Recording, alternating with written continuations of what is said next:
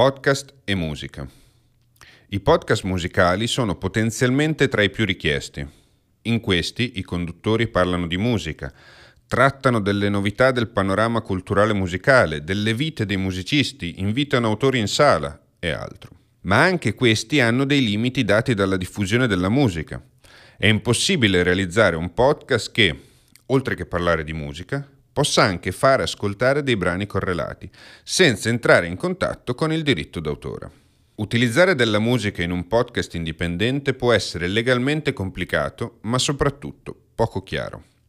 Il vuoto normativo che impedisce un uso lecito della musica dei podcast è dato dalle due massime autorità al riguardo, ovvero la SCF, società che gestisce la raccolta dei compensi dovuti ad artisti e produttori per l'utilizzo di musica registrata, e la SIAE, Società Italiana Autori ed Editori, che gestisce i diritti.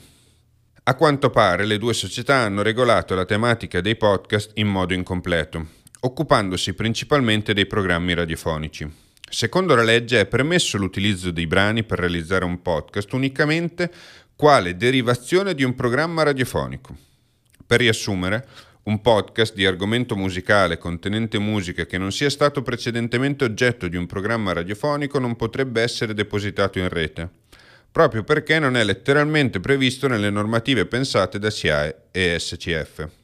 Inoltre, se non hai una radio o una web radio che versa i contributi alle agenzie dei diritti d'autore, non potrai usare musica in nessun modo legalmente. Aggiungiamo che una web radio musicale, oltre ai costi di gestione tecnica, richiede anche qualche migliaio di euro di costi annuali per SIAE e SCF, il che allontana i produttori di podcast dall'idea di occuparsi di musica suonata e ascoltata, o anche solo di inserire musica non autorizzata nei loro podcast. Non è vietato inserire un brano musicale all'interno di un podcast indipendente, ma potrebbe non essere semplice ottenere i permessi necessari per utilizzarlo. Peggio se lo si fa senza autorizzazione. Si potrebbe incorrere in multe salate.